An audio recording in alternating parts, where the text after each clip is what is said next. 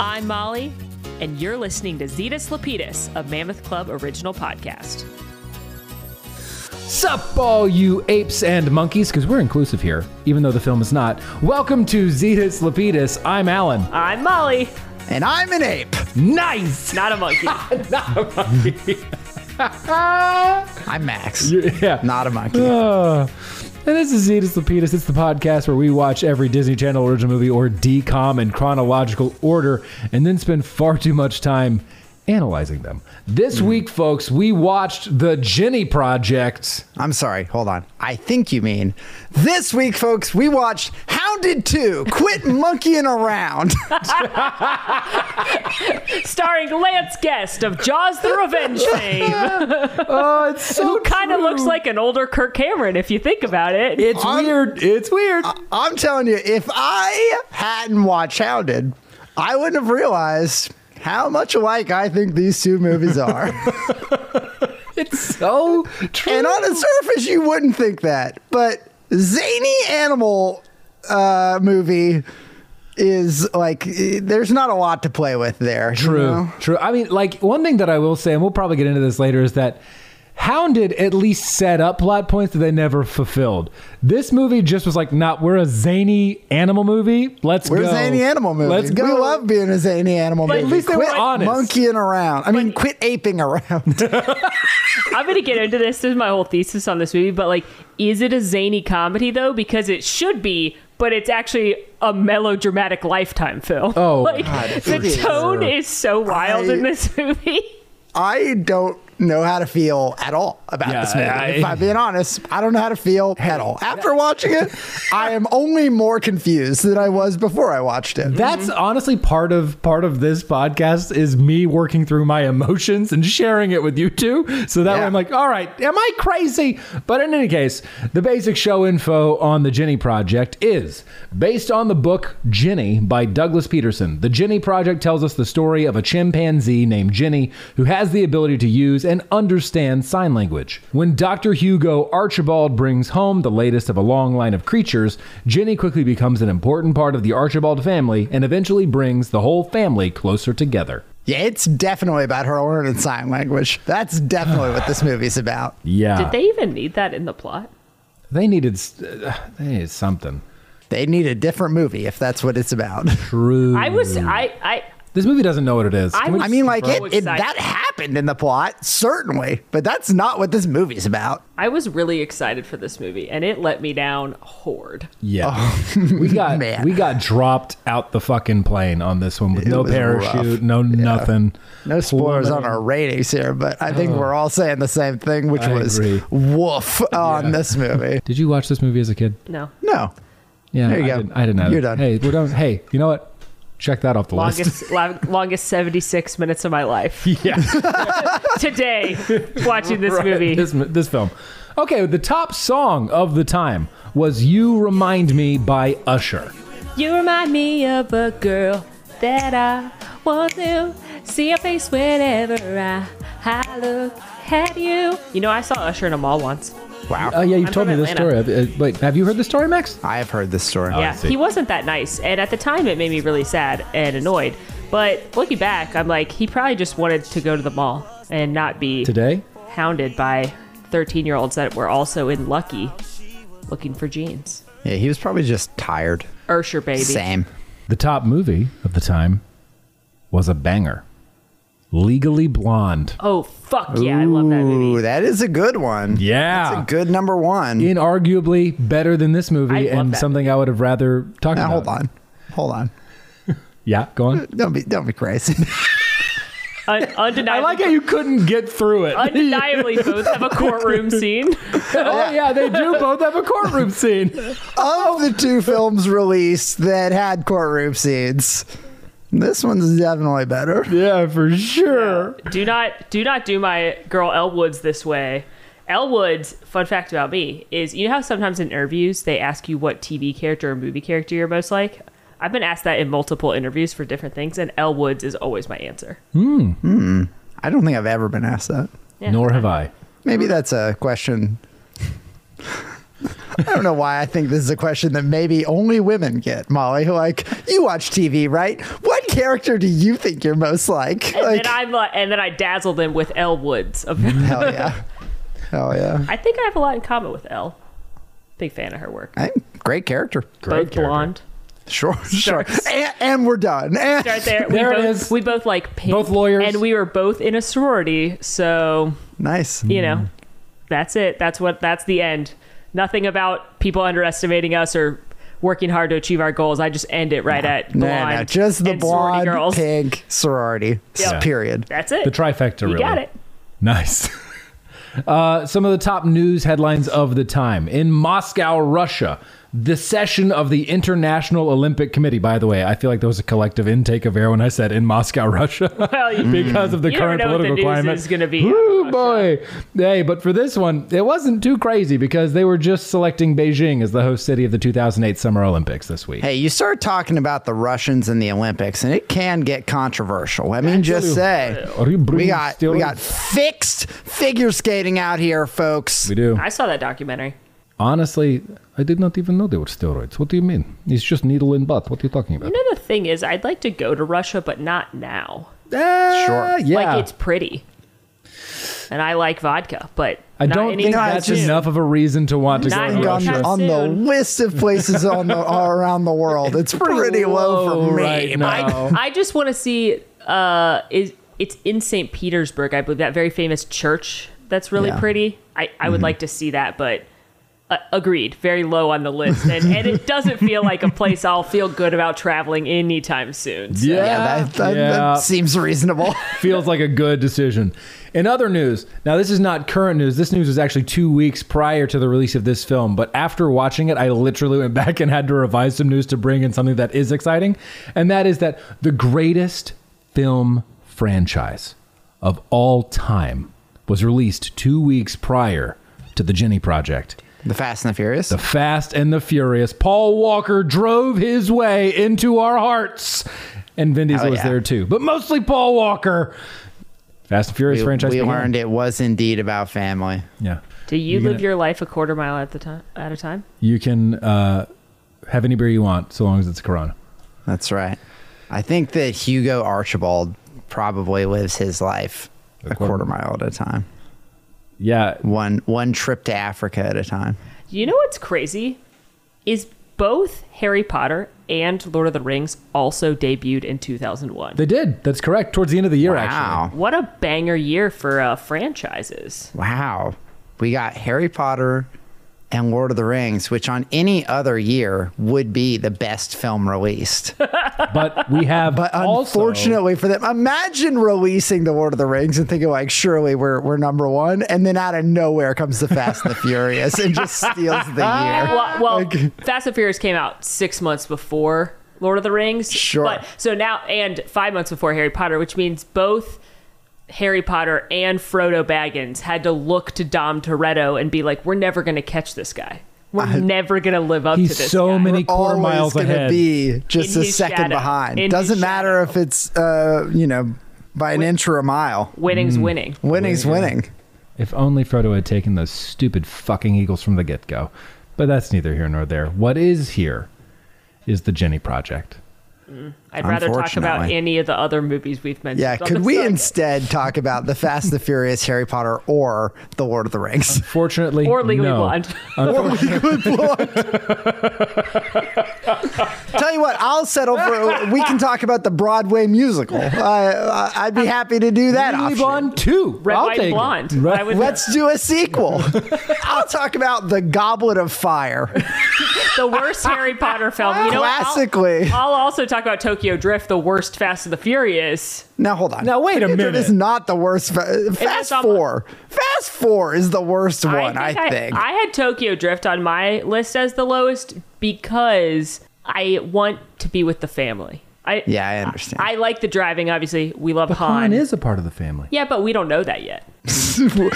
when you first watch it, we were like, "Who's this guy?" You didn't even know he was already part of the I family. He didn't know had was- been part of the family and- for and a dead. while. He had been part of the family.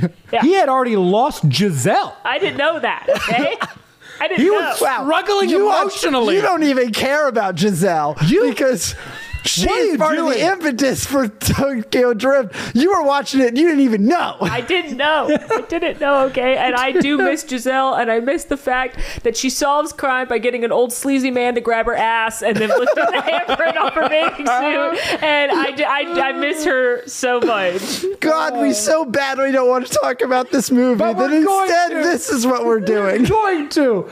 Okay, the open of the Jennie Project feels like a ripoff of the open of Forrest Gump. I gotta tell you, they have gotten some public domain Hallmark movie music to use throughout this film because Oh, it's so bad. it sounds like a worse version of like Homeward Bound or Father of the Bride or Forrest Gump or some actually good, like feel good movie with characters you grow to love. It's that really cheesy, like springtimey music, and they use it throughout this entire film. And I'm just like, this is public domain music somewhere that they just borrowed.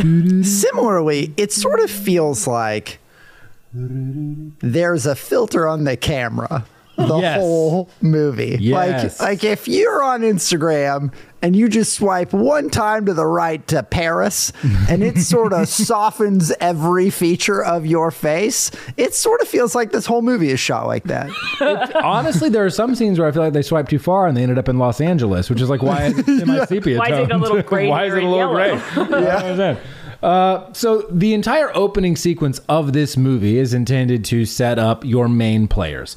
They are Andrew, Sarah, Leah, and Hugo, all sharing the last name Archibald, which they are referred to frequently. It's almost as if the cast of this film is a football team and you almost exclusively refer to each other by your last names. True. Listeners, for those of you who haven't played football, that is traditionally what happens on football teams.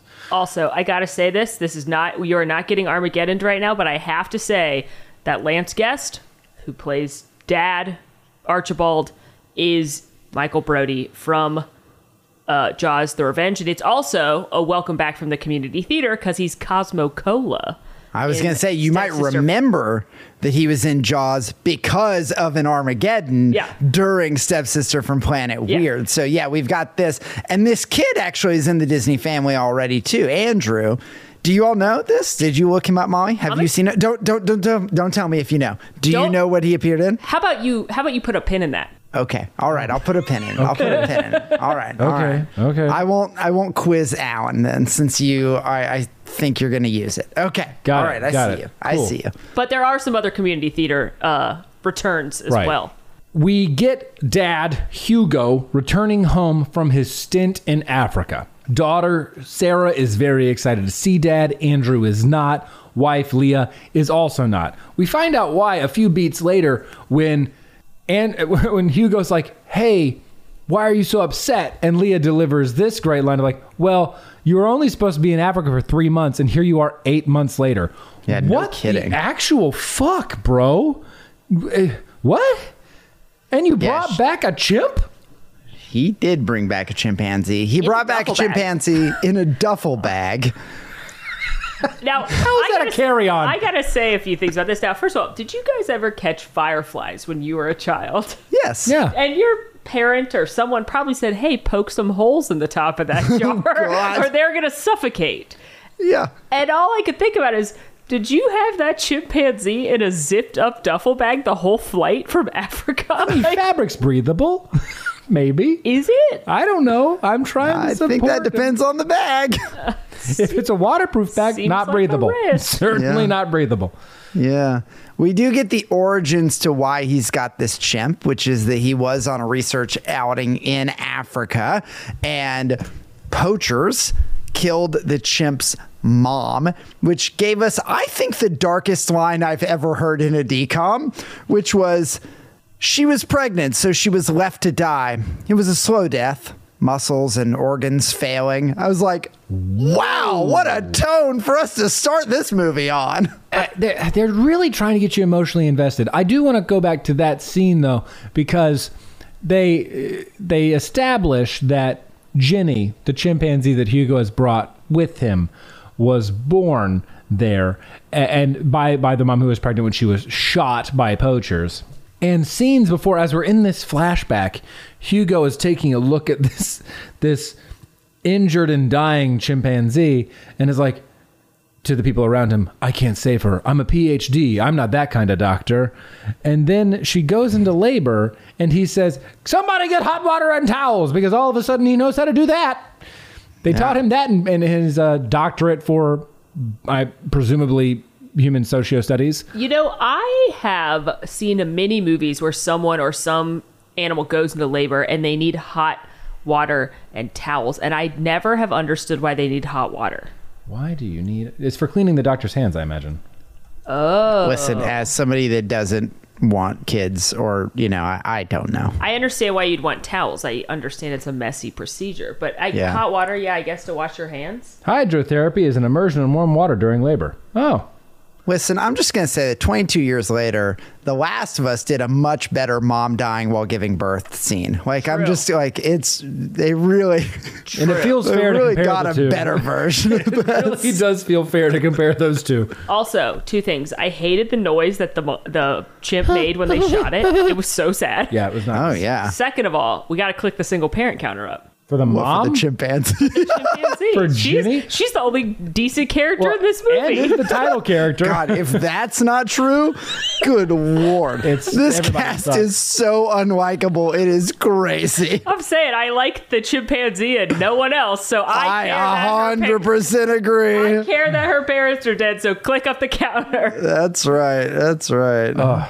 God. This movie has so much going for it that I should like. I this movie, I love an animal movie. I like Yeah. the anti-poaching message. I like Yeah. a kind of like hero or you know, not hero, like a family d- drama who comes back together in the end. Like this movie has so much that I should like, and I hate it so much. I'm telling you, Mm-hmm. it's it's rough. yeah, it is. Also, my favorite thing is obviously the mom. They get okay. We're back in America now, and obviously mom's pissed because dad didn't talk to her for like months, and then shows up five months late, and he's just like, "Hey, young children, watch this wild animal real quick while I go speak to your mother." And I'm just Yep. like, "Are you the worst dad ever?" Uh, I uh, I think uh, now this is this is bold Mm-hmm. because we have watched motocross. I think that Hugo Archibald is in contention for worst dad of any. Fully DCOM. agree. Like even with all the misogyny from motocross. I think Hugo Archibald is maybe in contention for worst dad ever. He's, He's at wor- least on the podium. Oh, he's worse for different reasons. Like he is he's bad because of neglect. He's bad because of narcissism. He's bad, well, that's similar to to motocross. He's bad because of like his intellectual superiority. Public endangerment? Hugh uh, God, Child endangerment. child endangerment, like kidnapping of a rare animal? I shouldn't say kidnapping even though they do consider it their child. Yeah. He ate ape nap. He kidnapped it. Oh god. All right. Ape napped it. He, ape napped it. Yeah. Chimp nap. Yeah. They are sitting around the dinner table after this interaction where everybody's sort of upset with dad, Hugo, naturally, because he left for what he said was three months and instead was gone for eight. Using that time to help raise a chimpanzee. And we get a what tries to be an emotional scene about that later. And all it really did to me was serve to the fact that Hugo cares about this chimp and his career more than his actual kids and wife. Sure. But at the dinner table, the first question he asks Andrew that we see that's any real engagement is, How are your grades? Mm-hmm. Mom tells me they've been slipping. And one thing that I, I thought was maybe the only good part of Andrew's character, maybe I should, good is too generous. Realistic. Yep, there we go. Part of Andrew's character was he consistently kept beating the beating it home that dad is an absent father. He's like, mm-hmm. You didn't seem to care about my grades when you were gone for eight months. Slide chair under the table and angrily stomp off. After being asked if he could be excused, by the way, which I thought was polite. yeah. But we established that dynamic pretty early. Andrew, dad have a contentious relationship. Leah, dad, I can't fucking figure out their relationship at all. I also can't figure out Leah's accent. What her cadence and tone wild. At one point, she says chimpanzees. she says it's so crazy. Chimpanzees. Chimpa- you bring up a chimpanzee, and I was like, "What?" Oh, it's true. And I guess the daughter, Sarah, is just there. I don't know what purpose she serves. I think she's supposed to be comedic relief, but there's not a funny thing about her or She has like three in. lines in the whole movie.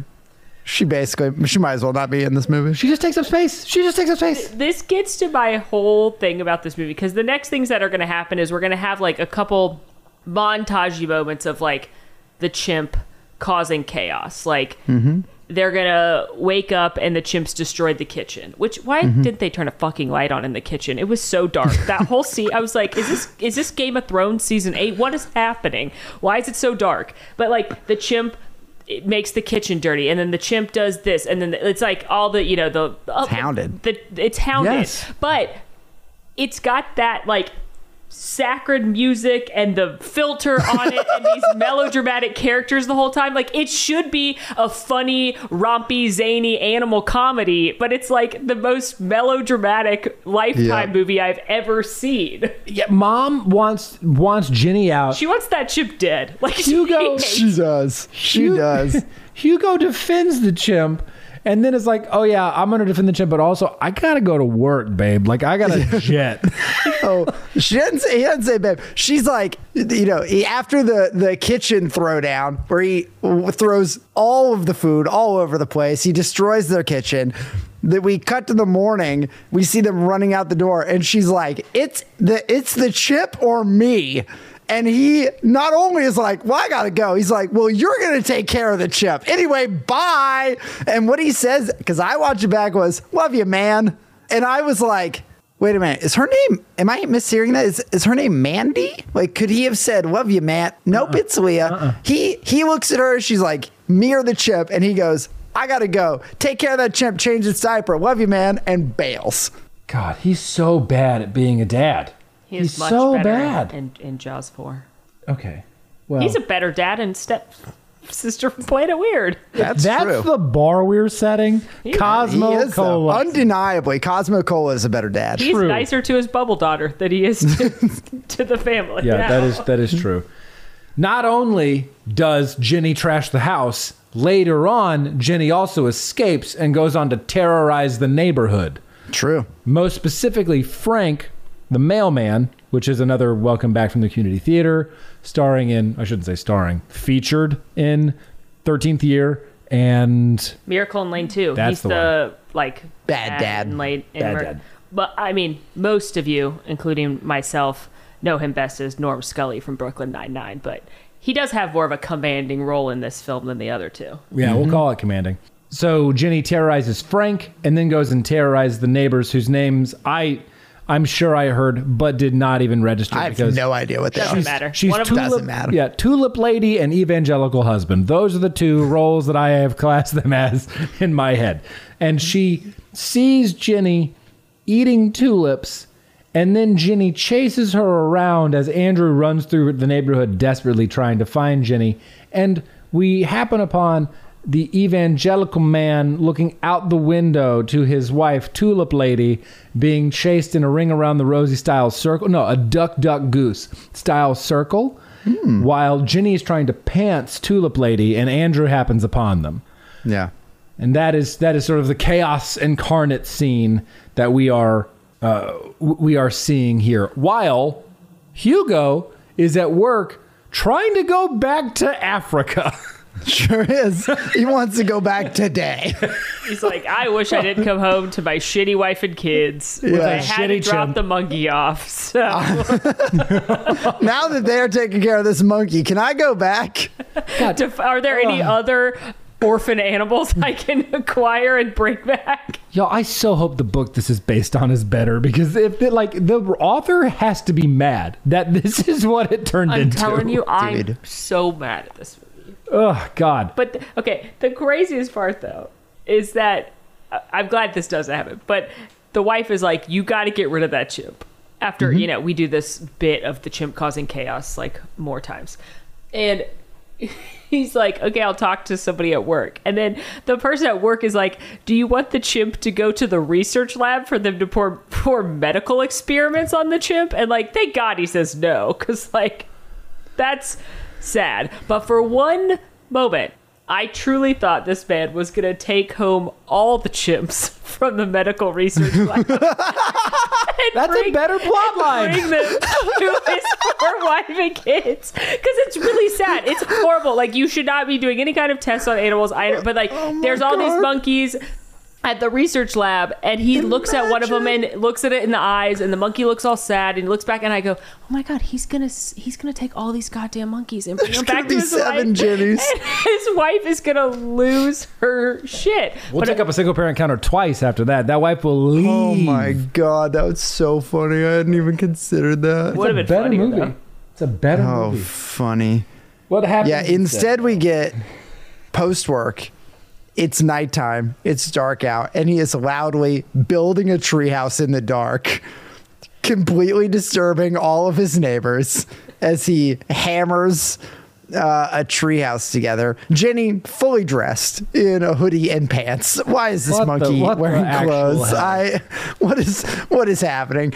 And when the wife is like, the whole family's out there. The kids are out there. The wife is out there, and she's like, "Hugo, what? What are you doing?" He's like, "Well, I'm building a treehouse for the monkey." And she's like, "What if you didn't do that? Like, you haven't paid attention to your kid in eight months. Like, what if you like spend some time with your child?" And he's like, "You don't understand. When this monkey was born, God, this speech. God, this speech. when this monkey was born, it looked me in the eyes, and I am its daddy." Those are your actual fucking kids, Hugo. and and he, he he doesn't say this, but in my version of the script, he looks at his kids and he goes, "This monkey is more my child than you'll ever be." I care more about It's this implied. monkey than I, I love ever this monkey more than I could ever care about you, Andrew. You little shithead. Like maybe if your grades were better, right. I'd love you as much as I love Or if he brought him that blasted T square as he delivers in a fucking insane way. The only bonding that we get is Andrew playing rock, paper, scissors, which is a nice man fam call it, rock, paper, scissors with Jennie, and then Hugo asking Andrew to help build the treehouse. Do, do you guys think that Jennie would beat B and Max at rock paper scissors in Winner Picks Dinner? Probably me. I God knows I lose most of the time. Although right now I'm on an undefeated streak. That is true. That is true. Yeah, I think she'd have a about the, the same I did- shot any of us I do. did pretty bad in the last one that will be out by the time people can hear this. Hey, you won the first one. Well, that's not all of them. or Of the five there were, I'm I saying- won the first one. I'm just saying, I think that if Jennie is available, I think she should come on for a Winner Picks Dinner. Jennie, come on the show. come with us. We'll go to Animal Kingdom. You'll obviously. shine. It'll be silent. It'll be very interesting. You know, We won't feed you refined sugars. no, Oh, God forbid. we'll get you bananas. At least Dad asks Andrew, this is how low we're sinking, the depths of our desperation for Hugo to just be decent. He's asked his son to help build the treehouse for Jennie, and apparently they finish it overnight. And Hugo once again disobeys or doesn't listen to his wife's very reasonable request, which is don't stay up too late. Instead, what we get to is cut to sunrise with Hugo and Andrew admiring their handiwork of this trios that they've built after pulling an all nighter for a chimp. Poor Andrew's like, this is the only way I'm going to spend time with my dad is doing That's right. something for this monkey. Like, Monkey, yeah. And uh, that, oh, God, and then we get a montage of just monkey business. God, what is this movie? We get a montage of a bunch of pell mell events like mom changing Jennie's diaper, which is whoa. that was a lot. Then Hugo brings Jennie to class, Andrew's class, and overshadows Andrew in the middle of his presentation. Inarguably shitty because this, and it's not even that Andrew's happy about it in the scene. Andrew's been shoved behind his dad in a way physically mirroring the feeling that Andrew feels as if he is in his father's shadow, and now Jennie's as well. He cannot escape his work.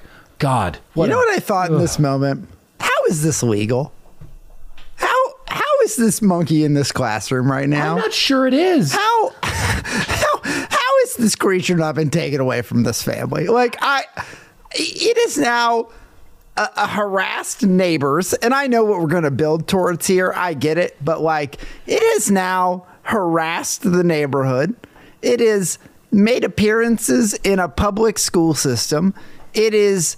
Uh, how are we allowed to have this chimpanzee here? It's illegal to own a chimpanzee in most of the United States. However, still some, some states, including Texas, Kansas, Idaho, and Alabama, allow pet chimps. Hold the fuck. You four of you states get it together. Well, I What- can't say I'm surprised about any of those. This, what state does this movie take place in? I bet they're in like Texas or Kansas. They would just tell you they're in a state where it's legal. yeah. Right, right. Okay, here's my question though. Oh God.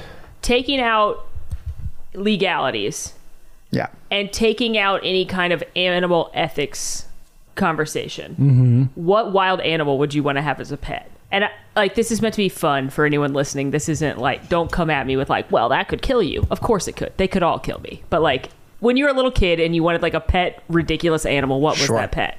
Elephant. Mm, that's a good one. Elephant is cool. Now, potentially problematic given that they have to eat like so much hay a day And they're kind and of they're big. massive. Yeah, it's the eating part that's a problem of the elephant. I I agree. mean, there's there's many problematic points to this. Also, like on the face of it, ridiculous. But I mean, imagine having an elephant friend. It would be awesome to have a friend elephant. It'd be very I would cool. I would do like a trunk fist bump with the elephant. I'd name him. I I'm don't know, sorry. something cool. Never trunk mind. fist. Uh-huh. don't you don't know? I know what you're gonna do. Uh-huh. Uh-huh. Um, I think my immediate answers I come to are a bird of prey, like a like, Like an, an owl? eagle. Oh, an Like an eagle. eagle or a tiger. I All thought right. Rajah was very cool Rajah's when I was growing up. Tigers are cool. I definitely think big cat, like tiger Yeah. or lion or some kind of big cat, would be really awesome. But in my current state, as as a child, I wanted a pet whale, like a pet orca. Oh, sure. Yeah, where am I Yeah. going to put that? Obviously, um, but now in my current state, I want a hyena. I know it'd be cool. Yeah. I I love hyenas, and I think they're really cute. And on the Magic of Disney's Animal Kingdom, they like bubble baths, so I could like give it bubble baths and stuff. It's not an exotic animal, but I'd like to make friends with ravens because if you give them gifts, then they give you gifts. Yeah. So very I- smart. So I want to make Incredibly smart Yeah, birds. I think that'd be dope. Now, Yeah. I don't want to keep them as a pet. I just want to make friends. You can with do the that. raven. I saw this TikTok with this woman that was like leaving nuts out, and the ravens would take it, and eventually they started bringing her hair ties, and she was like, "Is this normal?" And all these people responded, and s- they said like, "If the bird they're giving you something because you gave them something, and if they bring you something you particularly like, give them something better. So like, give them more food or give them a, a extra something on the food because that will teach them that." You like that thing, and this one other woman had a story about how a raven started bringing her money and so she would just leave out extra nuts or whatever. And the raven, she's like, I've made hundreds of dollars because this raven, she's like, I don't know if this is ethical or not. Like, I don't know where the raven is getting the money. The Raven is literally stealing from people and This solidifies my decision. I want. Yeah, I am also interested in being a uh, friends with the Ravens. Yeah. Have we talked about what a group of ravens is called? A murder. That's crows. No, that's crows. Group of ravens. Do you know this off the top of the dome? Um, oh, it's an unkindness. yeah, it's like a very fun group name. Th- I think we talked about this when we talked about Karens, Oh, right, right. That, the right, group right, of right. Karens. Yeah. yeah. The complaint. In- inconvenience or complaint of Karens. Yeah.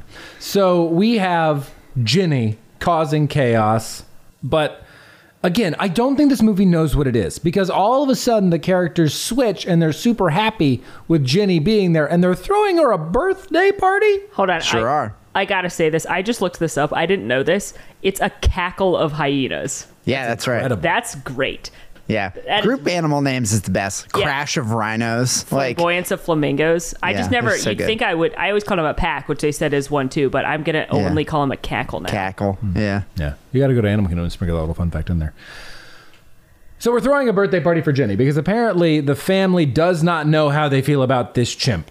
And in the middle of this birthday party, we get Shady Doc come in. She is smart. What is her? What is her actual name? Doctor uh, Prince Princely. I'm sorry. Her name is Dr. Prentice, Dr. Pamela Prentice. Prentice. I want to. I want to. Hard. Uh, I, do you think she's shady? Because I think she's maybe the oh. only intelligent character in this movie. Not, I not only do I believe that she is the only intelligent person, I am saying shade with so much respect. oh, she she gives shade. she gives shade. I throws understand. is the- shade. she I is under- the giver She of is shade. not shady. She throws the shade. Yes. I understand. She is the one I 100 percent carries- agree. I was like, wait a minute. How are we reading this so differently? She's the only person that knows what the fuck is going on in this movie. Absolutely. She Yeah. literally comes in there with a briefcase full of shade and dishes it out with impunity, and I love wrong. it. So she walks in and she's like, "Hello, I've received a call from the doctor and knives. You've got a chimp here." And they're fucking Hugo is like, "Yeah, she's the one on the floor." As she's looking at a room filled with his children, wife, and a chimpanzee, he looks at the other PhD who is the preeminent scholar in primate studies and is like, of all of these things here, the chimpanzee is the one on the floor. Not like, here's the chimp. I, I, I literally had to stop myself from guffawing. I can't tell if he's being sarcastic or not. He just I don't know. it is in this moment that any credibility of Hugo's is out the door to me. Like it it becomes this is the moment where it becomes evident that I don't think he even actually cares about this animal. Like so far it's like he cares about the animal more than he cares about his kid. This is the moment where I don't think he cares about the animal because our new character, the uh, our doctor is like, "Hey, we probably shouldn't feed the animal. Like we probably shouldn't feed the champ refined sugars. And Leah, the wife, is like, Well, Jennie eats what we eat. And I was like, I'm sorry, what? She eats what we eat? Like, I do. uh, d- y- Dude. you're a researcher studying this and you're just feeding a chimpanzee Froot Loops? Like, or like, like, it's just so Ice cream like, cake? Like, I. I cannot. Like, it is in this moment that I'm like, oh, you actually don't give a fuck about this animal at all. Like, you don't care about it. Because if you met someone and their dog ate whatever they ate, you would be like, "That's horrible for the dog." Yeah, that's neglect. Like, Right. That's but you cannot give a dog that much human food and not any balanced dog nutrition. You would think your friend is a terrible dog owner. yeah, God. And this is a guy who has a PhD and seemingly like this is what he studies or researches. Not that he's the primate guy, but like he he for, seems to be this is part of his work, and he just is letting his wife feed it Chef Boyardee. Like, what what are we doing? It, it's fucking insane. And take it a step further, then both Leah and Hugo have the audacity to be upset and offended by it. No, you've been called out for doing something that is inarguably incorrect by the preeminent expert in this thing. You should, I don't know, listen. Now, I think, let me pause for a second because I'm going to try to make this make sense because for the love of Apes God. don't have paws. Correct. They- It's You know called a what? sh- it's Accurate. a shrewdness of apes. Accurate. Did you know that? I didn't. Now I do. I think this scene, Max likes that one. I think That's so stupid. it's so good. Hey, So better than this dumb. movie. Uh, I think that this is intended. Just still chuckling over here. You shit. They don't have paws. You broke him. Uh, he broke himself. so stupid.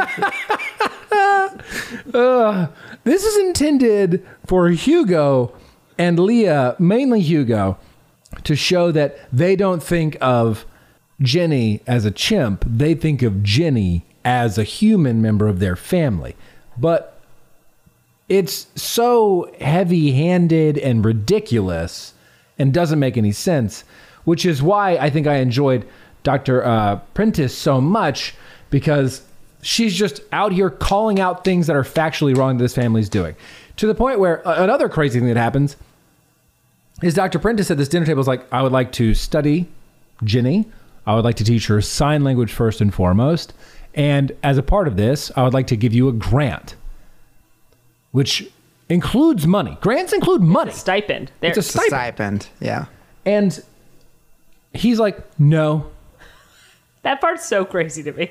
She's literally like, I'm I'm gonna come over and work with Jennie, and I'm gonna give you money to do it as a thank you for like housing the chimp during the research project. And he's like, No, she's my chimp. Yeah. You can do your science. And I just wanted to be like, Yo, uh, seemingly your wife doesn't work, and you're a PhD in Something. something. I don't imagine you're making a lot of money. Because what I know about science, which is not much, but I, I tend to understand that like people that do this kind of research do it because they're passionate about it, not because it's a real lucrative career. And I'm like, what the fuck you mean you're not going to take any money? Well, he he doesn't want to give control of the chimpanzee. No leverage, Molly. No leverage here. so stupid. Also, speaking of um, the doctor's shadiness, she says when she walks in, she turns the TV off, and yeah. uh, the kid turns around and he's like, "Hey!" And she says, "If you want to rot your brain, that's fine, but do it alone." Is she referring to herself or the chimp in that moment? The chimpanzee. She's saying, yeah. "Don't rot the chimp's She's, brain." yeah, correct. Yeah. I thought she was saying she doesn't want to rot her brain, and I was like, I, I don't want to rot my brain with that animation. Imagine the confidence to walk into somebody else's house and turn their TV off. I like. Well, it's just clear that she actually cares about this animal. Correct. Like, like I care about this animal so much that I'm willing to like to do what needs to be done to take care of it, including turning off, uh, you know something awkward that's turning off the television, right? Because you're clearly not treating it well. However, the irony of Alan, you're talking about like we're establishing here that they think of Jennie as part of their family, except that they think Jennie is better than their family because the next scene we're going to get is dad treating his son like garbage. And he loves this animal. Like, he fucking loves this chimpanzee. He does not have the time of the day for his son. It's cr- like because then the setup for the this treatment is Andrew and Jennie are hanging out together after some sign language scenes of Jennie trying to be trying to learn sign language from Dr. Prentice, and they're supposed to do reinforcement activities at home, which involves like this book. And because Andrew hates learning, he tears he, he lets Jennie tear up the book and then takes Jennie to the movies, which wouldn't happen. Like no ticket takers can be like, you know what, Max? You, hey, it's great. We have an expert in the field. If somebody brought a chimp to the theater, I'm glad I'm an expert in the field. if somebody brought a chimp Uh-huh. Yep, I'm ready. to the Yep. theater, would you be like, "Yep, that you that's a child ticket"? Like, what do you would charge you a child or adult? First, Uh, they'd have to buy an adult ticket, obviously. Okay, Yeah. but you'd let them in? Well, I mean, I let concessions in. You know what I mean? Like if you brought a bag of milk duds, I wouldn't. I wouldn't look that. You But know, I'd turn a blind eye to that. what if it was a Yeah. service dog? You let a service dog in? Uh, yeah, yeah, it's a service chimp. But they've trained for that. He doesn't have a vest. You can't ask those questions. That's right. Alan, one time I saw, I was in IKEA, and I was in the. I was, A lawless land IKEA. yeah, one time I was in IKEA, and I was in the downstairs area where all the items were. And there was just a woman walking around with a, a, a full ass parrot on her shoulder. she just had a, what? she just had a full ass parrot on her shoulder. I have so many follow up questions. They didn't stop that woman. You know, I- there used to be oh. stories of a woman that would bring a kangaroo to Walt Disney World. So, like, Alex- I'm just saying, it's not out of the question. It's it's above your pay grade. Like you're not. Yeah, You know. I'm getting paid. I got paid five fifteen an hour when I was at the give a shit. movie theater. Around. do you really think I'm going to tell that kid to not bring his chimpanzee in? Come on. Do you not remember the story Oh I told God. you about the woman bringing the lizards through TSA security? Come on. like Now, that was chimpanzee, let's just, let's just be clear. Yeah. Dad has already brought the chimpanzee through TSA security. He Yeah. brought the, he brought a chimpanzee through customs. he brought a fucking monkey through customs. well, If this, customs will let it in, I'll let it watch this a movie. This was Uh, pre 9/11, so That's the true. airport Just rules by a couple were months. much, much looser, Yeah, he didn't even have to take his oh. shoes off. Yeah, no. and he got a chimp through. And he got, yep, those are the same. So, He didn't have to take his laptop or the chimpanzee out of his bag. I don't think he had a laptop. I, I've seen him work almost virtually on papers and files thus far. So I don't think he had a laptop on him. Oh, man. Okay, they go to the movie theater and come home. Dr. Prentice is there, as is Dr. Hugo Archibald. They are both pissed.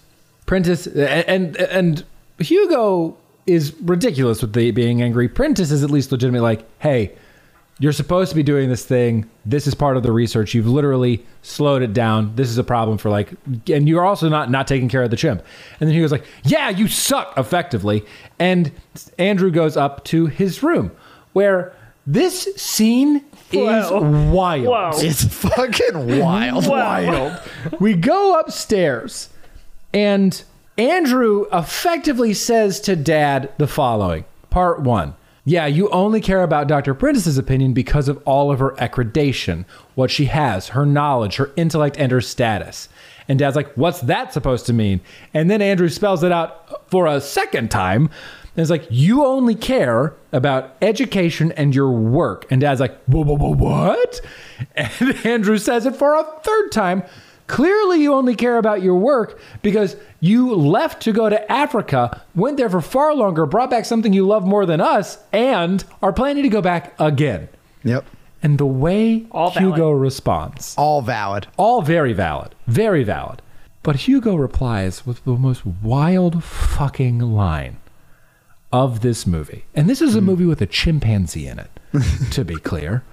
He says to Andrew, and I'm going to paraphrase this You know what? I'm done with this conversation because you're not mature enough to have it. You're not mature enough to listen, I believe is what he says. And Yep. then gets up and leaves. He does. He just walks out. Well, you know what? Andrew's used to his dad walking out. Uh, uh, so like- this is exactly what he's doing. Literally, he's like, Dad, I don't think you like me because you leave all the time. And the dad's like, That's absurd, and leaves. Like gaslighting to a T. If you want an example of gaslighting, that. That's it. That was a crazy scene because, Crazy. in all seriousness, Andrew is being much more mature than he is in this moment. Oh, yeah. So the fact that he's like, You're not mature enough to have this conversation, it's like, no, Andrew is telling you how he feels in a very articulate way. Like he's been For a 12 year old. he's had this build up inside of him and he is being very honest with you and you're basically like fuck your feelings you don't get it and he leaves Oh, we also missed this, and I think this is actually really, really interesting. Um, what what se- sort of sets this off is Andrew signs "I hate you" at his dad before this interaction happens. He signs "I hate you," and Doctor Prentice delivers this stellar line, where she says to him, "Doctor, I don't think your son likes you very much," and then walks out with Jennie, and I was like, "Ooh!" which also only proves that the dad doesn't give a shit about Jennie because this whole thing is about how important it is to teach Jennie sign language and he clearly doesn't know any sign language. Yeah, but Andrew's learning But sign Andrew's language learning it. because Andrew cares about Jennie, right? Like, yeah, Dr. Prentice is like, well, at least somebody's learning sign, uh, referring to at least Andrew's learning sign, right? And then Dad's like, but what does it mean? What a fucking goober. Also, do they or do they do they like the chimp or hate the chimp? We don't because know. everyone in the family flip flops their feeling on the chimp, I- I don't- especially the mom. Like every scene, it feels like because the next scene is the chimp throwing deviled eggs at her and her like being so mad at the at Jennie. And it's like, but two scenes before, she was defending Jennie like she was her own child. And Oh. it's like mm-hmm. the flip flop of do you like this animal or not? I, and then the scene after the deviled eggs, if you all recall, she's banishing Jennie to the basement, which I'm going to pause there for a second. If you're worried about this chimpanzee who has a tendency to get into shit, did you see all the shit that's loose and low hanging in that basement? Yeah. You are asking for just an actual crime scene down there by banishing that chimp there. Like what? Send it to its treehouse. That's what it's for. Literally a, a place made for the chimp. I mean, Andrew put in all that work. Send it to the basement with all the cleaning chemicals and Yeah. the laundry machine and Yeah. the, the unfinished Water heater. woodwork. Yeah. Yeah. and Jennie down there, because nobody can make up their mind about how they feel about this animal, signs love mm-hmm. and hug to the mom. And the mom's like, What are you saying, Jennie? And then signs something to Jennie. I'm Jennie. I'm Jennie, Or- right? yeah. I'm Leah. Who are you? And, she's, and Yeah. Jennie's like, hug love again. And all of a sudden, everything's cool. Girl, you still have drying deviled egg goop in your hair. That's true. That's still in there. That's still damp. You're gonna have to Pantene Pro V that out. Like you, Can you imagine the smell? you smell terrible right now, Wha- and you stop everything and don't shower. I guess because you're calling your kids. You're calling Hugo, who's sprinting down the street to get home, when he has a perfectly good bike. And uh, make up your mind. How do you feel about this chimpanzee? They, it's complicated, Alan.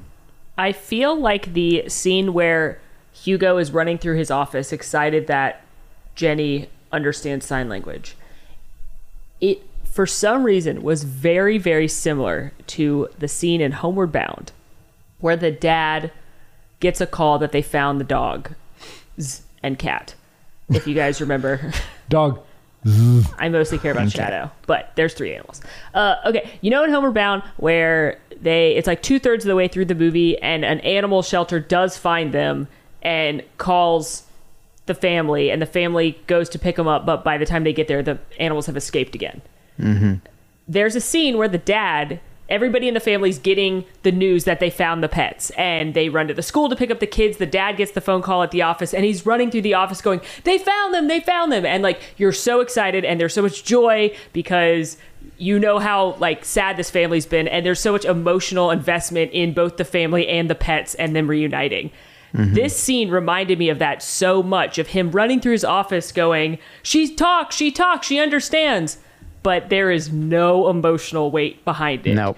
They I don't know how long this movie's supposed to take. Like they they try and make you feel like that you that there's been a multi-year long bonding between the family and and Jennie and like that there's all this emotional attachment but it's probably only been a couple weeks maybe is mm-hmm. like my best guess but that was just th- those two scenes both hit me at the same time and I'm like wow this movie has no emotional weight at all like I don't believe a single person here cares about Jennie I don't believe a single person here cares about each other like I don't give a shit about a single relationship in this movie Yeah, and they're also playing Hallmark's greatest hits behind it, which is just it adds to the nonsense.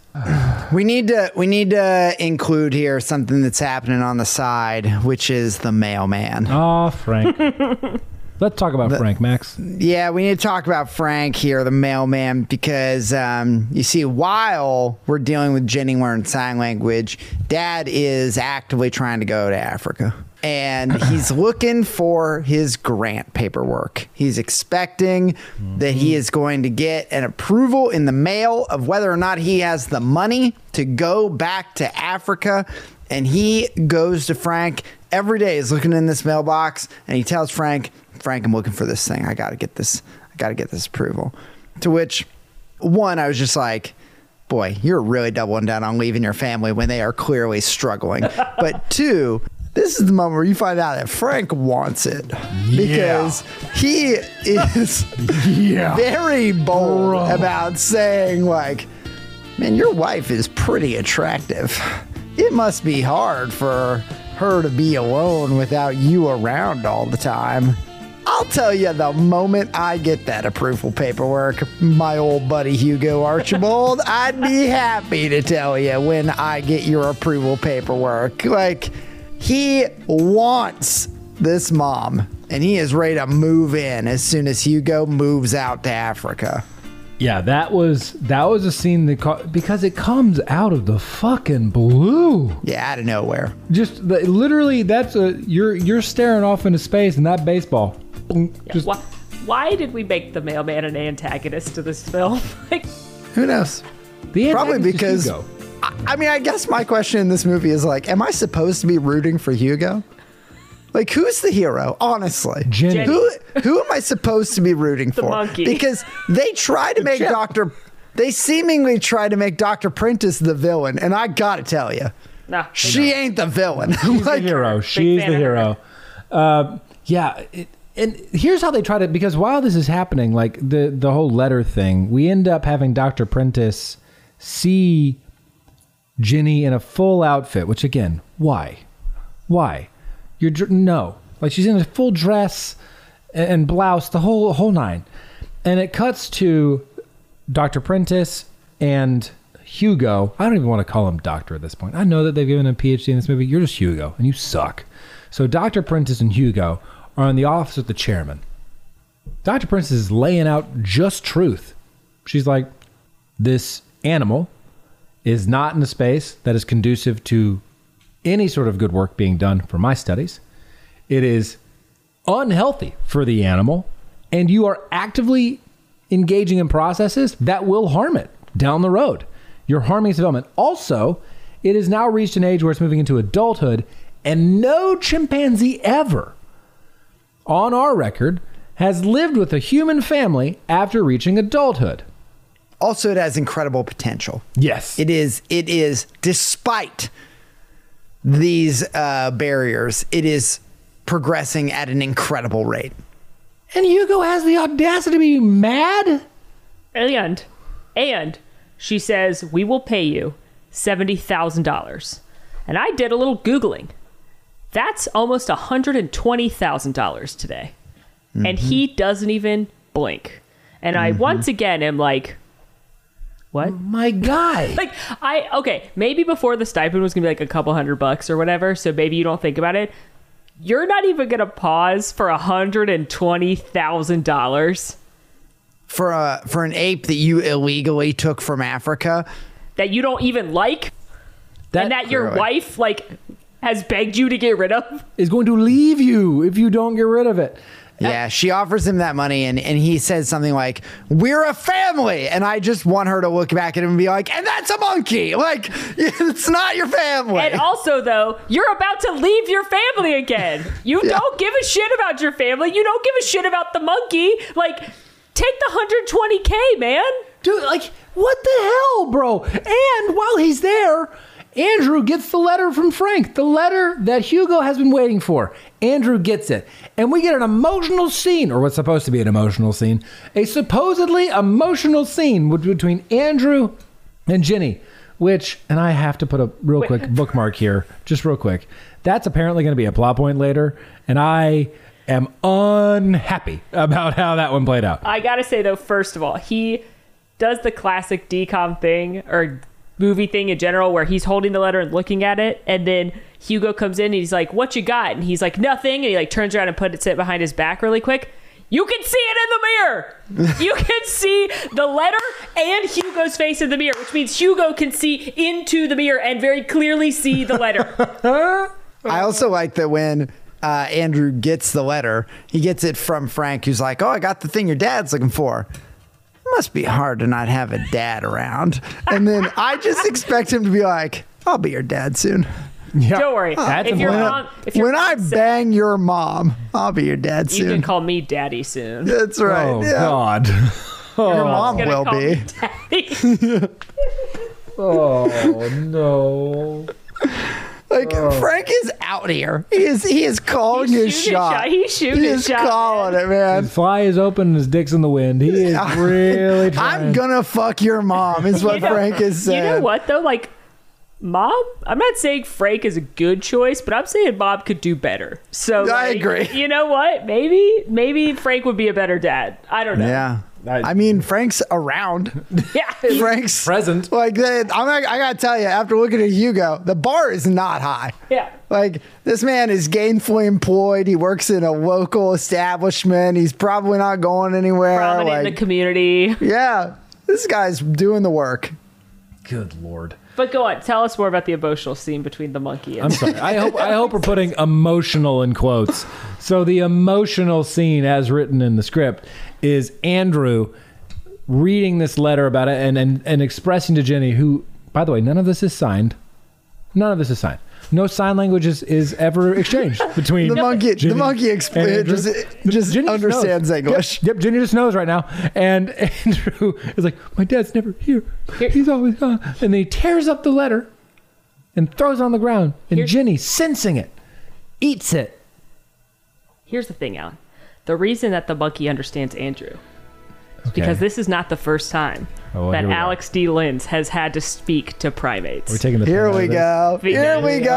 Time. as, as heavily hinted earlier, Alex, who plays Andrew, is the voice of young Tarzan, Yeah. another ape-related film. He must Yeah, now- primarily do ape movies. He uh, he will. I will say I recognized him. Now I found that when I recognized him, but I mostly recognized him from Home Alone Three. Three. Yep. And Max Keeble's Big Move. Yeah. Tho- those were the two that Uh, I like knew the face from. Obviously, though, I had to go Tarzan. It's, Obviously, it's too on theme. And yeah. speaking of Tarzan, we have we again have Alex D. Linz playing young Tarzan. But it wasn't until much later in life that I realized that Tony Goldwyn plays adult Tarzan, and I know him best as being President Fitzgerald Grant on Scandal.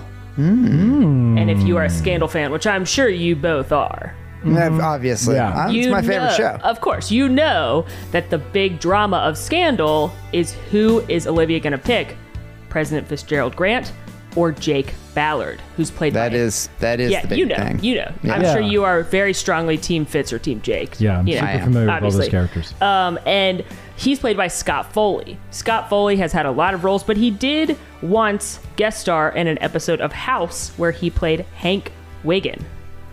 Also guest starring in an episode of House is Matt Mallory. He played Aubrey Schifrin in an episode of House, but Matt Mallory also played an iconic role, a NASA tech, mm. in the hit film Armageddon. Sure, NASA Tech. And I know what you're thinking. When you think about movies, one of the things that is most important is the set design. Yeah. And the set designer for Armageddon, one of several, was a gentleman named Ken Chocolate. Oh, And I really oh. like that his name is Ken Chocolate. That's a cool name. Good It's for him. Good name. Yeah. Ken Chocolate was also the set designer on one episode of the TV show Boston Legal.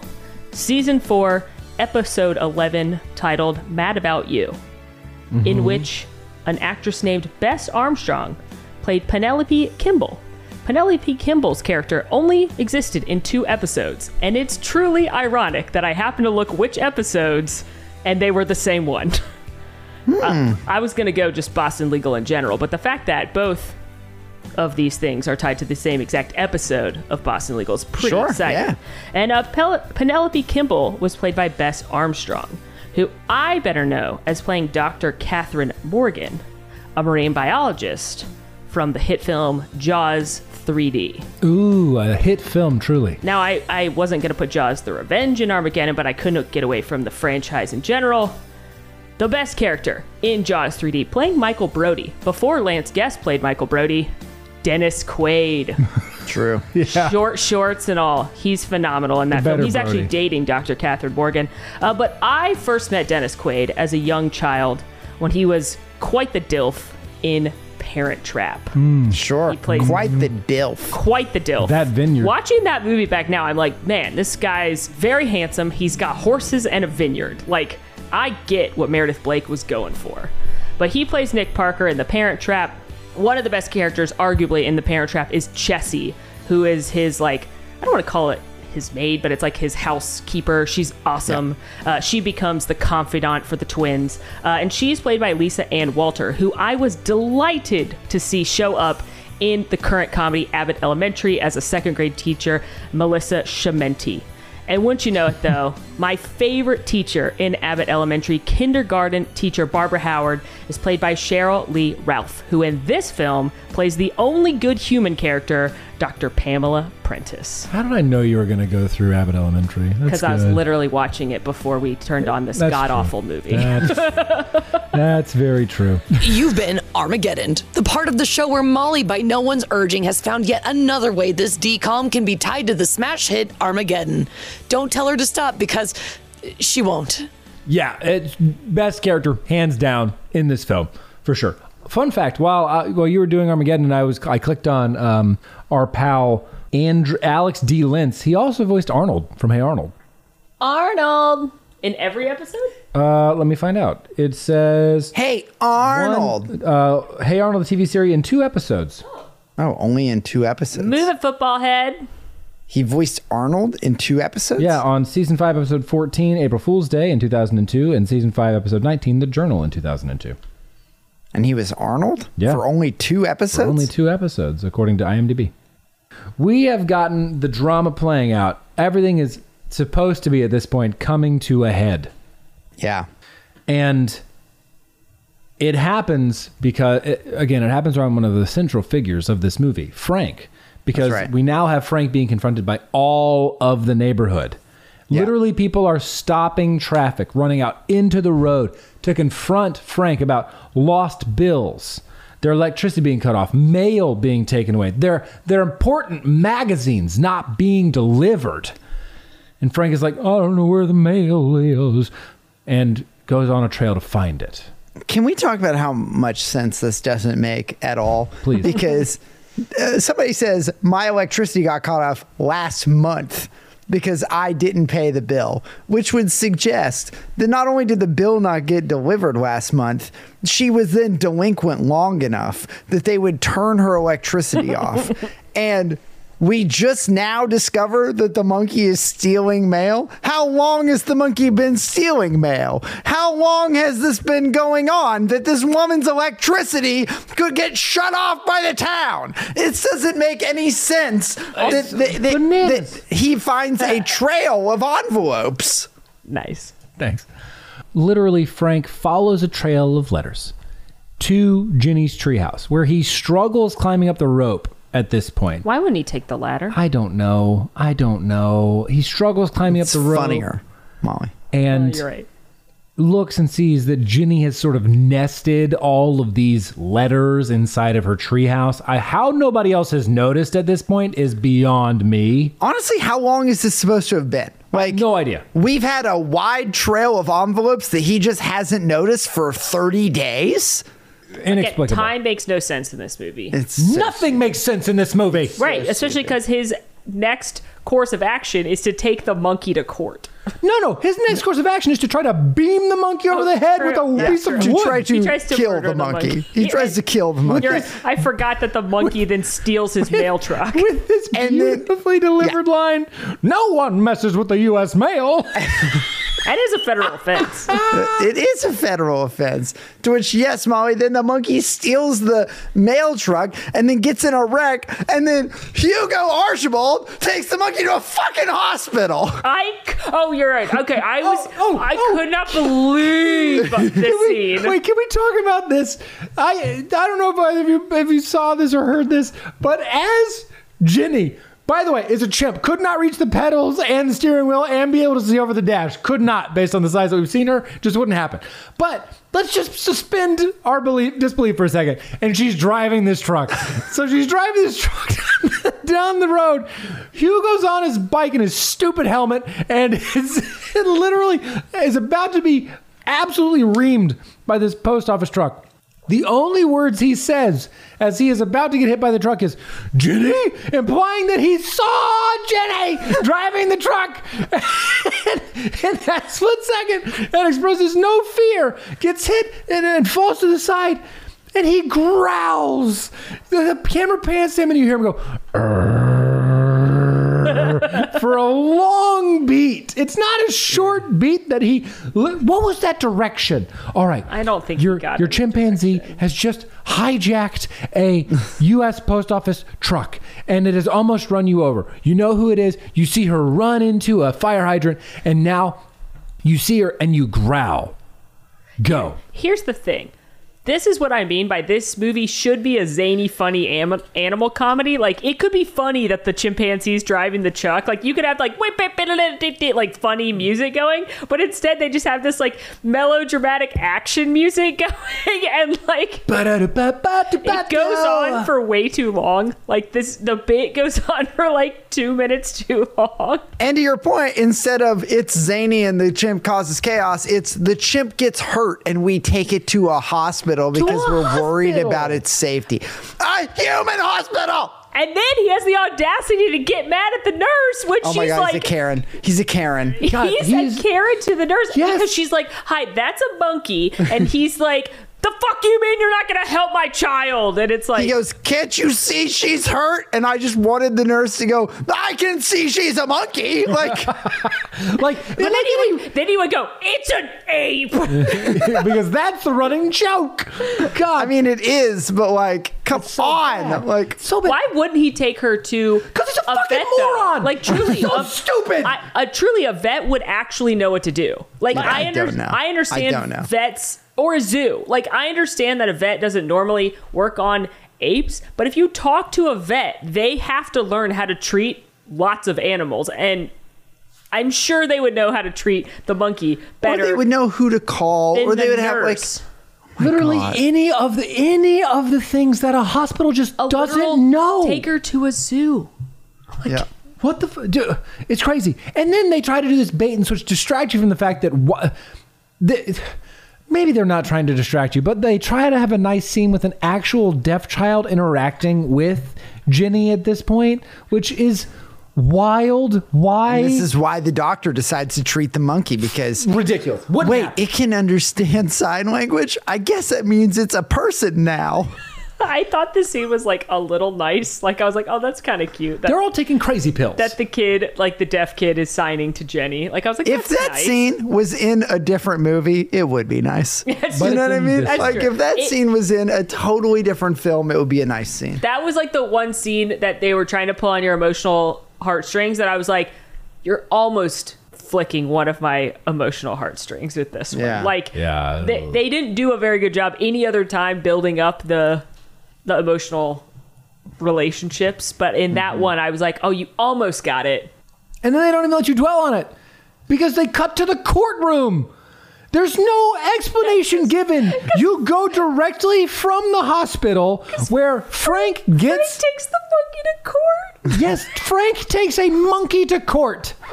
The man who wants to go to Pound Town with Leah Archibald takes the monkey Jennie to court. Thank you. And this entire scene, this is this should be a comedy. This entire scene, they're in the courtroom, and they're like, again, as soon as everybody learns that Jennie can understand 100 words in sign language, they're like, well, fuck it, she's a human. Like that's is that the litmus test? I don't understand. So they put her on the stand. They put a chimpanzee in a leg cast that looks janky as fuck because a human hospital tried to set a leg cast for a chimp and it's gonna be janky because it's not a vet. So they put her on the stand and then they bring out a sign language interpreter that they just fucking have in their back pocket of all courtrooms. They just got those in the back. They bring them out. They probably do. and then they've got how would they know they Molly would with, know the, Molly with the logic. I they bet. probably do. I mean, they probably are probably not do. on uh, right there, but I bet if you had You could get one. somebody, yeah, it's like getting a translator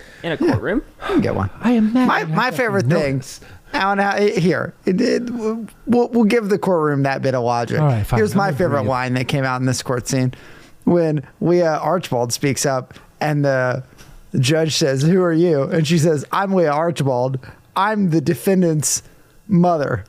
Oh. No, you are not. well, the judge That's a monkey. The judge goes, "You don't seem that sure about that," because yeah. the judge is speaking truth to power which is crazy. It's it is again crazy because I love my dog a lot more than Leah Archibald loves Jennie because Leah Archibald hated that monkey three scenes ago. She hates that monkey, She and hates I'm next scene. I am probably too obsessed with my dog, and I refer to myself. I refer to Kronk as my child very regularly. If I, for some reason, was in a court of law and someone asked me my relation to Kronk, I would say I'm his owner. I wouldn't be like that's my child. I am his mother. I'm I gave mother. birth to I that dog. Birthed my fur baby. Also, for the mm. record, you cannot sue an animal. I googled it just to make sure. god it's so Thank God. fucking you could sue the owner. You could sue like if you got attacked by a wild animal, you could sue like the zoo or wherever. Sure. But you cannot Yeah. sue. No, Jennie's the defendant because she Yeah. speaks sign language. but also like She's did a you hear the did if you she hear the can go to a hospital, Oh God, dude. The the judge literally says, if this is true, then that animal would need to be destroyed. destroyed. Destroyed? That's what Yeah. they say. Excuse It's me? horrible, but that's what they say if like a dog bites you. Oh God.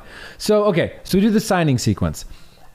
Jennie doesn't want to sign with the interpreter because she just keeps asking for an apple. And then all of a sudden, Andrew stands up.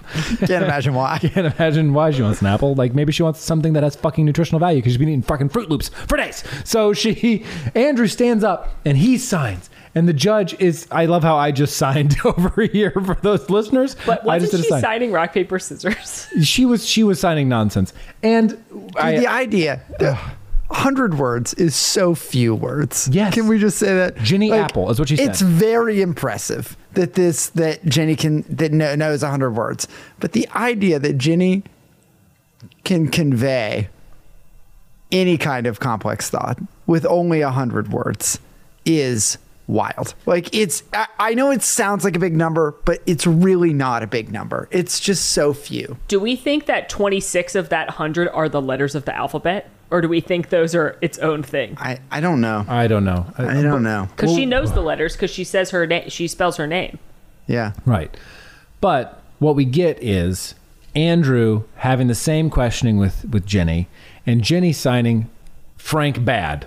By the way, did you catch the sign for Frank? It was buzz cut. It was the buzz cut. the sign Yeah, for the Frank was buzz Buzzcut, cut. which is just phenomenal. I like that Frank got a sign. That they, Yeah. like, they have established this guy's name and and the buzz cut sign. he, yeah, she only has 99 other words because Yeah, we, Frank we is took one of Frank them. one though. Yeah, and Frank bad apparently was going to be brought into the court, but then This is my the thing. I, I started laughing. Go on. but then the courtroom doors swing open, and who should enter but Doctor Prentice?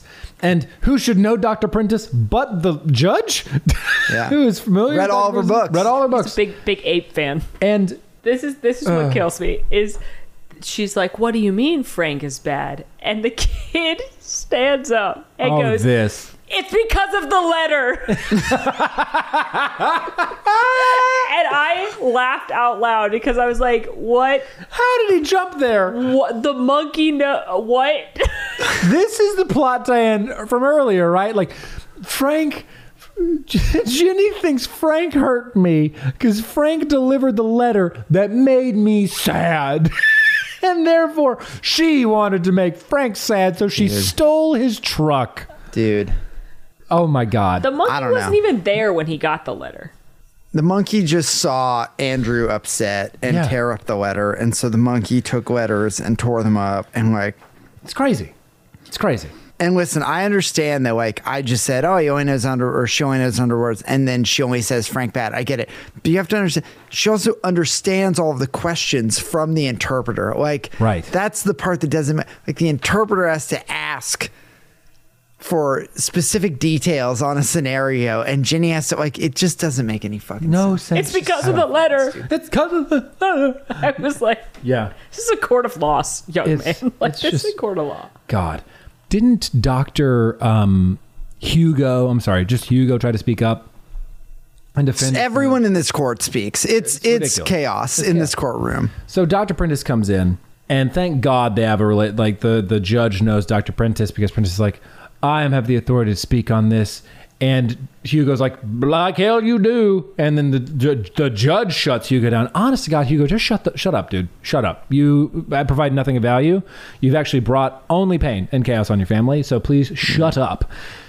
They have a recess, which would have been an interesting scene to shoot. Instead, we don't get that. No. The judge declares a recess with Dr. Prentice, with the translator, and with, well, I'm sorry, with the, Dr. Prentice, Frank, Dr. Hugo. Declares recess. Everybody goes back. We cut back home. Resolution. Resolution. That we get. That is where resolution happens. We don't see it. That is where resolution happens. That actually happens twice. Resolution occurs without us getting to watch it twice in this film. Mm-hmm. So they go home, and Hugo's like, they have to. They're gonna take Jennie to Doctor Prentice's lab, and then Leah's like, well, are you going back to Africa? And he's like, well, yeah, I've got important work to do. And Leah's like, the fuck, bro? Really? Yep. Still gonna leave. Still gonna leave. Still leave? gonna leave. After all this, still gonna leave. Are you ju- like? Just leave your family, dude. That's Just- exactly what I thought, Molly. Just, yes. Just say you're not coming back. Like you're clearly not into this. Dude, like I again, I, I don't know how you can root for this guy. I understand. They keep saying throughout this movie, like, this is some of the most important research that's been done. It's it's monumental for your field.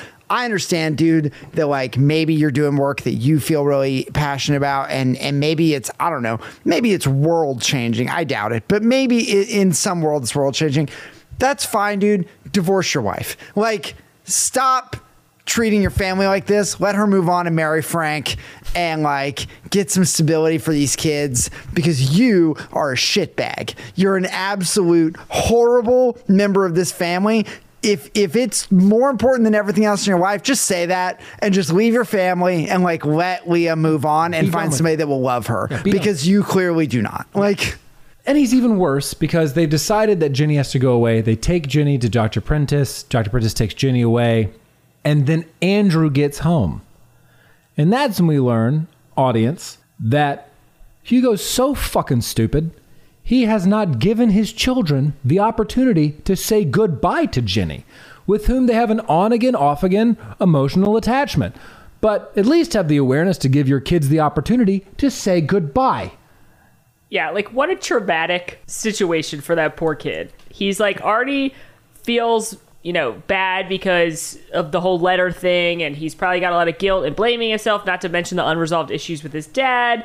And then he comes home to find Jennie, the one creature that he's like bonded with in the last however long this movie's taken place, this creature that he's come to regard to as like a, a sibling, and they're gone, and his dad's just like, well, she's gone now. And it's like, you didn't even let your kids say goodbye. dude. She belongs to science now. She belongs to science. Dr. Prentice, that line was just crazy. she belongs to science. all I could think was thank God she ended up going to Dr. Prentice. Yes. Like I was like, in this moment, I was like, best case scenario. True. Right here is best case scenario. And then then Andrew runs away. He has a very dramatic reaction to this. And this is when I'm like, somebody take Hugo's PhD the fuck away. He's a moron. He's an mm-hmm. idiot because mm-hmm. he knows that Jennie has been taken away. He knows where Jennie's been taken away too. They've talked about it as a family on screen. Well, only one time, but at least they've talked about it. Andrew's been gone for five hours. What mom has done is make a bunch of phone calls. What Hugo has done has biked around a lot of places. He gets back, he's like, I just don't know where he is. And then the daughter very quietly says, I know where, this is our other two lines. I know where he is. He went to the center to find Jennie. And I was like, Yes, Hugo, you dumbass. He's going to find the chimp in the place where you sent it. Uh, of course that's where he's going. Like, how was that mm-hmm. not on the list of places to check? It's been five hours. Five hours. You're ch- like. For, I have questions about how Andrew. Andrew's clearly the smartest person, other than Doctor Prentice, in this movie, and Jennie, because he knows how to get to the. Yeah, like, how did he know how to get how did he know? I don't know. He went and got a map, figured it out. The Hot Cheese Center. Yeah. the hot cheese center is what the girl says. Oh, yeah, funny right. contribution there. Nice. Thank you, Sarah, for that one. Yeah, it's one of five you said, and we appreciate just that one. Yeah. So the family goes to, or we have Andrew who goes to the center, finds Jennie, opens up, locates her her room. It's not a cage, locates her room somehow, opens it up and goes inside, and they attempt to leave, and the door's locked because it only opens from one side. Which, yeah. Yes, that is logical. If you have a chimpanzee who is intelligent and probably knows how to open doors, he certainly would only open from one side, you idiot. So now Andrew is also locked with Jay, and they cuddle and go to bed. That's that's the, that's what happens. Dr. Prentice finds them. Oh god. Okay, but can you explain to me why his parents don't find him till the morning? I don't Great know, question. dude. Great I question. Somebody know. tell me because he comes home what after school? Let's let's do some time here. Yeah. He comes home after school. It's Let's say 4 p.m. 4 p.m. Yeah. He's then gone for five hours. 9 It's 9 p.m. It's dark when he arrives at the Hot Cheese Center and he goes inside the thing. It's nighttime. He falls asleep. We cut to his parents with him. It's daylight outside. It's the morning time. What the fuck have they been doing all night? They knew where he was at 9 p.m. What they've been doing is resolving the plot a second time without the viewer's knowledge. Because they have extracted him from the building, from the room with Jennie, had a conversation with Dr. Prentice, and they're like, guess what? Jennie's going back to Africa now. I have to point out, to your point, the average kid can ride a bike from 12 to 14 miles an hour. Sweet Jesus, we're making this a math problem. I'm just saying, I think their car could go faster than that.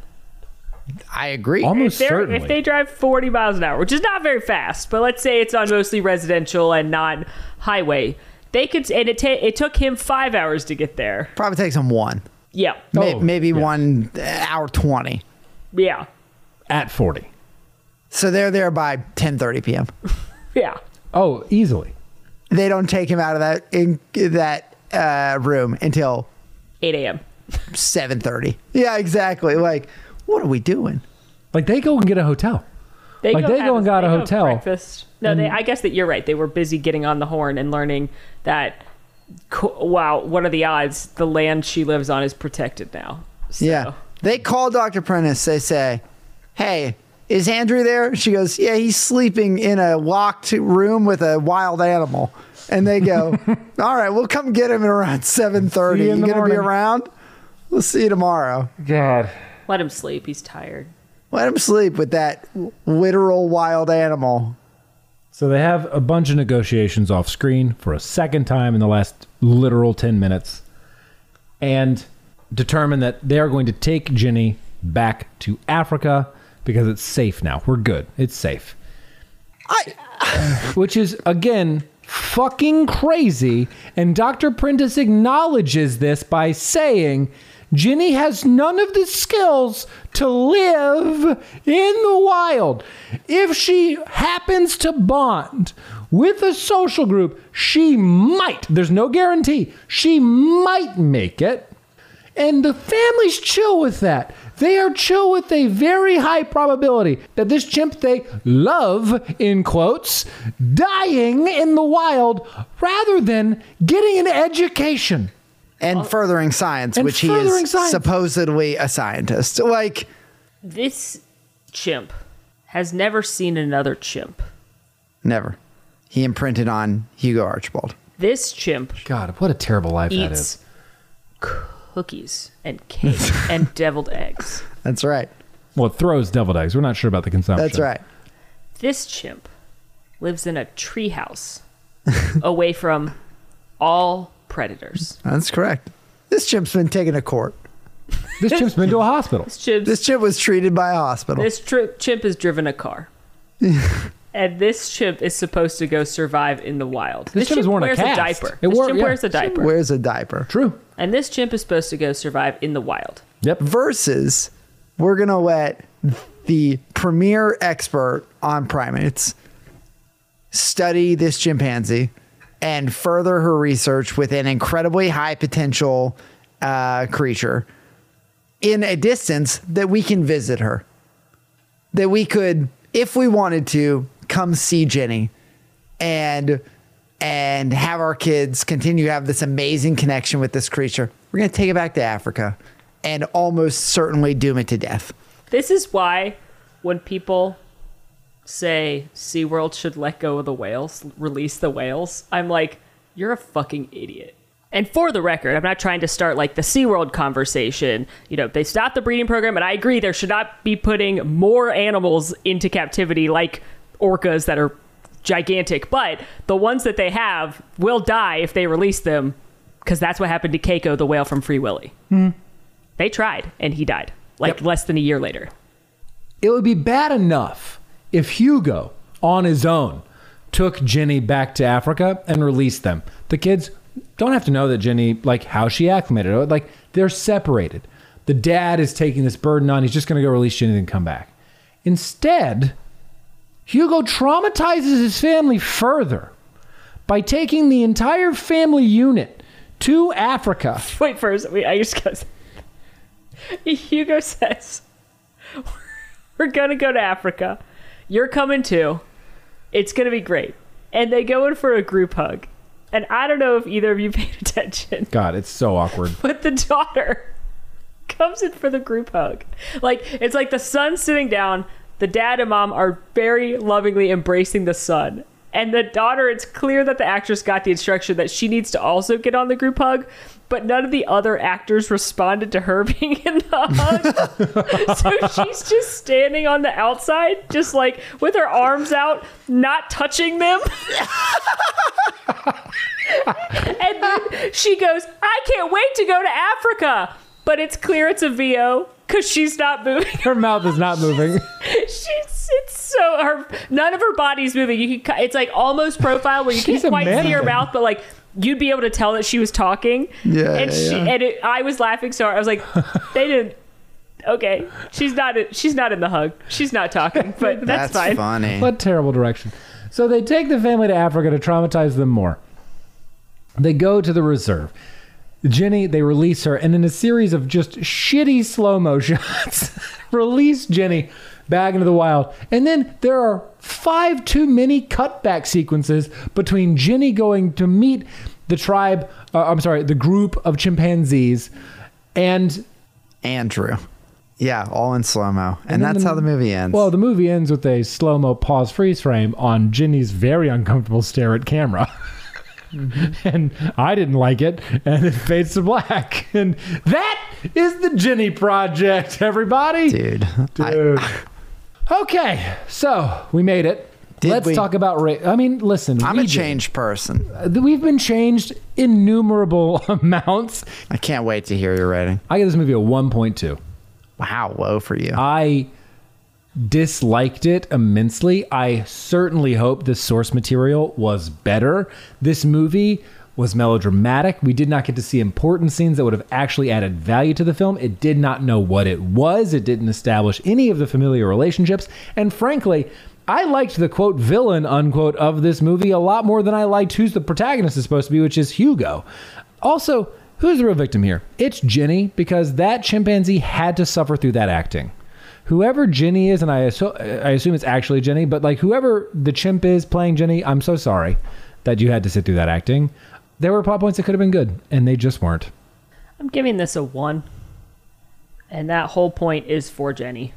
that whole point goes to Yeah.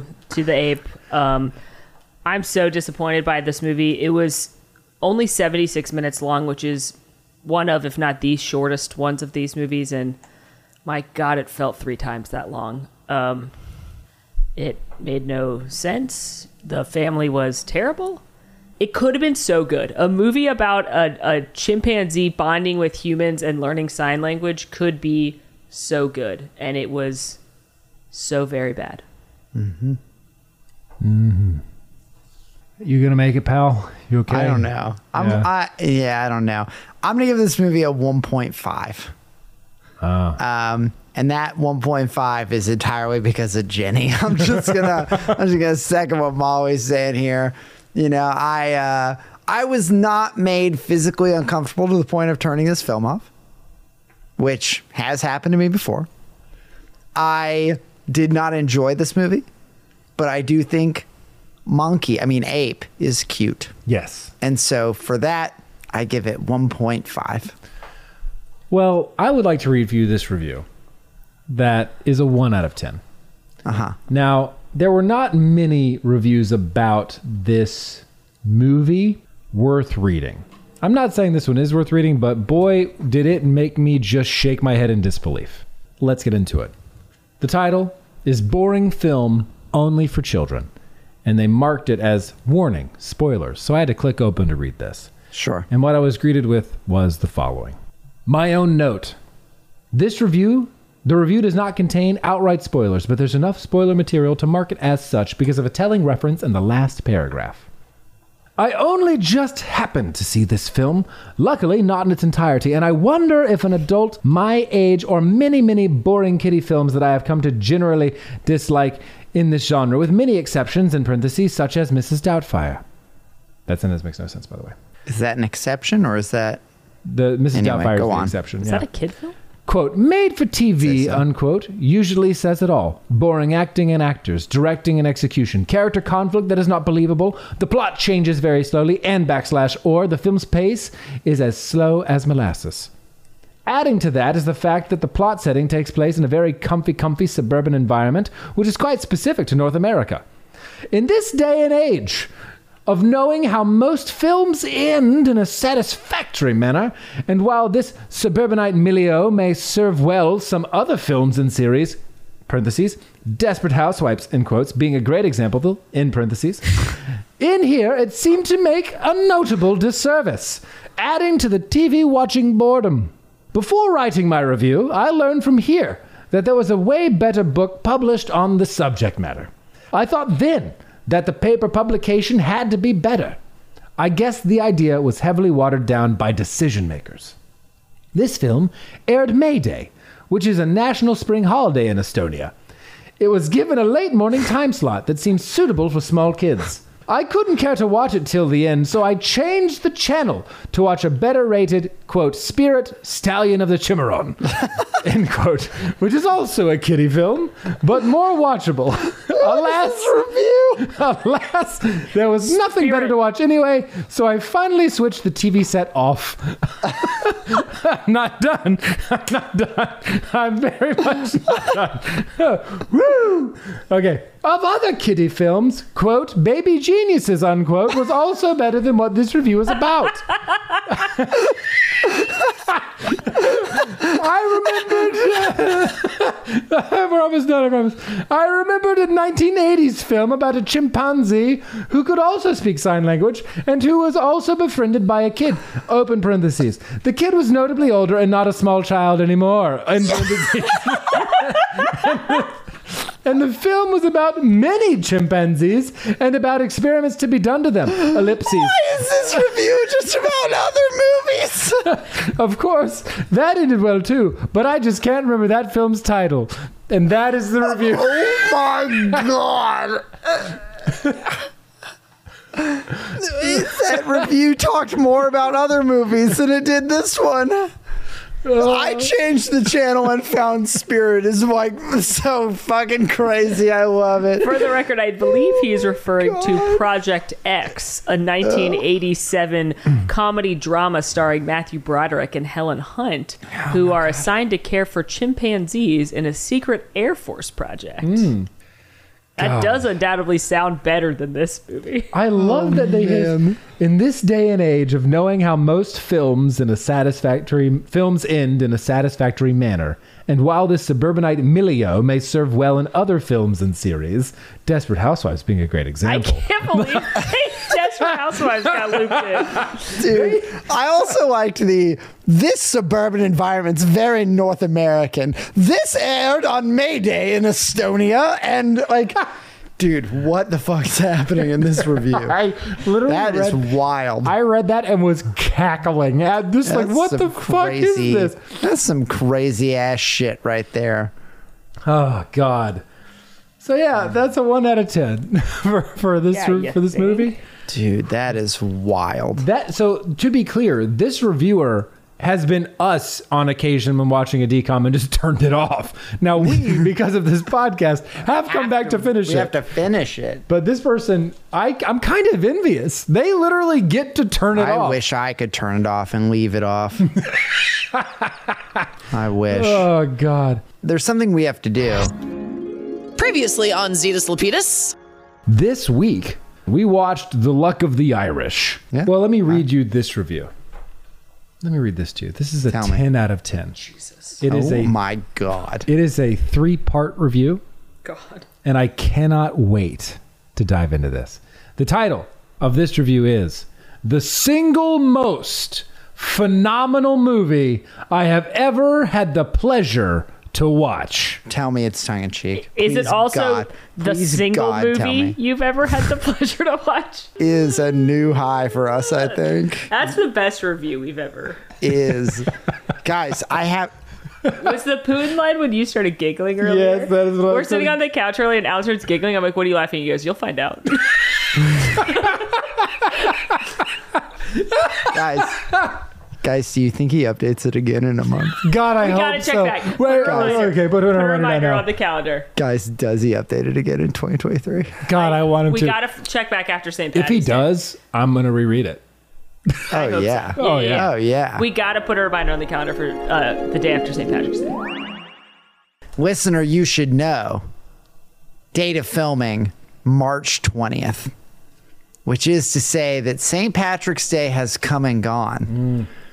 And we now have a responsibility to look to see was there a yearly update of the Luck of the Irish review that we have seen a yearly post on from that reviewer on IMDb? What is the verdict?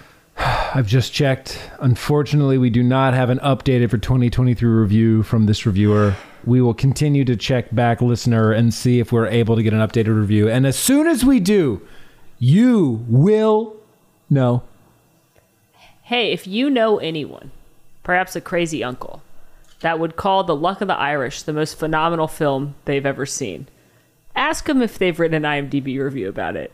And if so, see if they'll update it. Maybe maybe it's a 6 degrees of Armageddon situation where we just need to start talking and putting the word Yeah. out there and somebody will get to the reviewer. Maybe. Maybe. All right. Well, what do we have next? Let's see. We oh no, we have Ready to Run. No. We've already watched that movie. Oh, have we? Oh yeah. No, I'm thrilled to share that next week we have Jumping Jumping ship. That's it's a horse movie. the Horse Sense The sequel. sequel to Horse Sense. Yes. and I'm so excited about it because we had Joey, we had Andrew. We're getting Matthew this time. Yeah, we are. All three Lawrence brothers. Short cameo appearance in Horse Sense. Commented on Joey Lawrence's outfit, as I remember, but now a key character in Jumping Ship. I'm giddy. I've never seen it. Me neither, I've but seen I've- Horse Sense. I've never seen the sequel. So I have high seen either of hopes, honestly. I'm ready for some shenanigans. You know I'm what ready. I mean? Yeah. Had- Hey, regardless of how it was, going back to to Xenon felt good. It felt comfy. It felt nice to be with characters we knew. I am anticipating a similar feeling here. God, I hope so. yeah, It's- just ugh. just being back with Michael and Tommy will be nice. Thank you so much for listening. We appreciate you. Thank you so much for getting through the Jennie Project with us. Please be sure to rate and review the pod. It really does help us out. And make sure to follow wherever you get your pods. And in the meantime, follow us on all of our socials. It's at Mammoth Club or at Mammoth underscore club. And if you'd like to engage and chat with us or anybody else on the Man Fam, be sure to follow us and find us on Discord. In the meantime, we'll see you next week. Thank you so much and bye. Goodbye. Ooh, ooh, ah, ah, ah. Ooh, that's a good impression. Well done. Yeah, nice.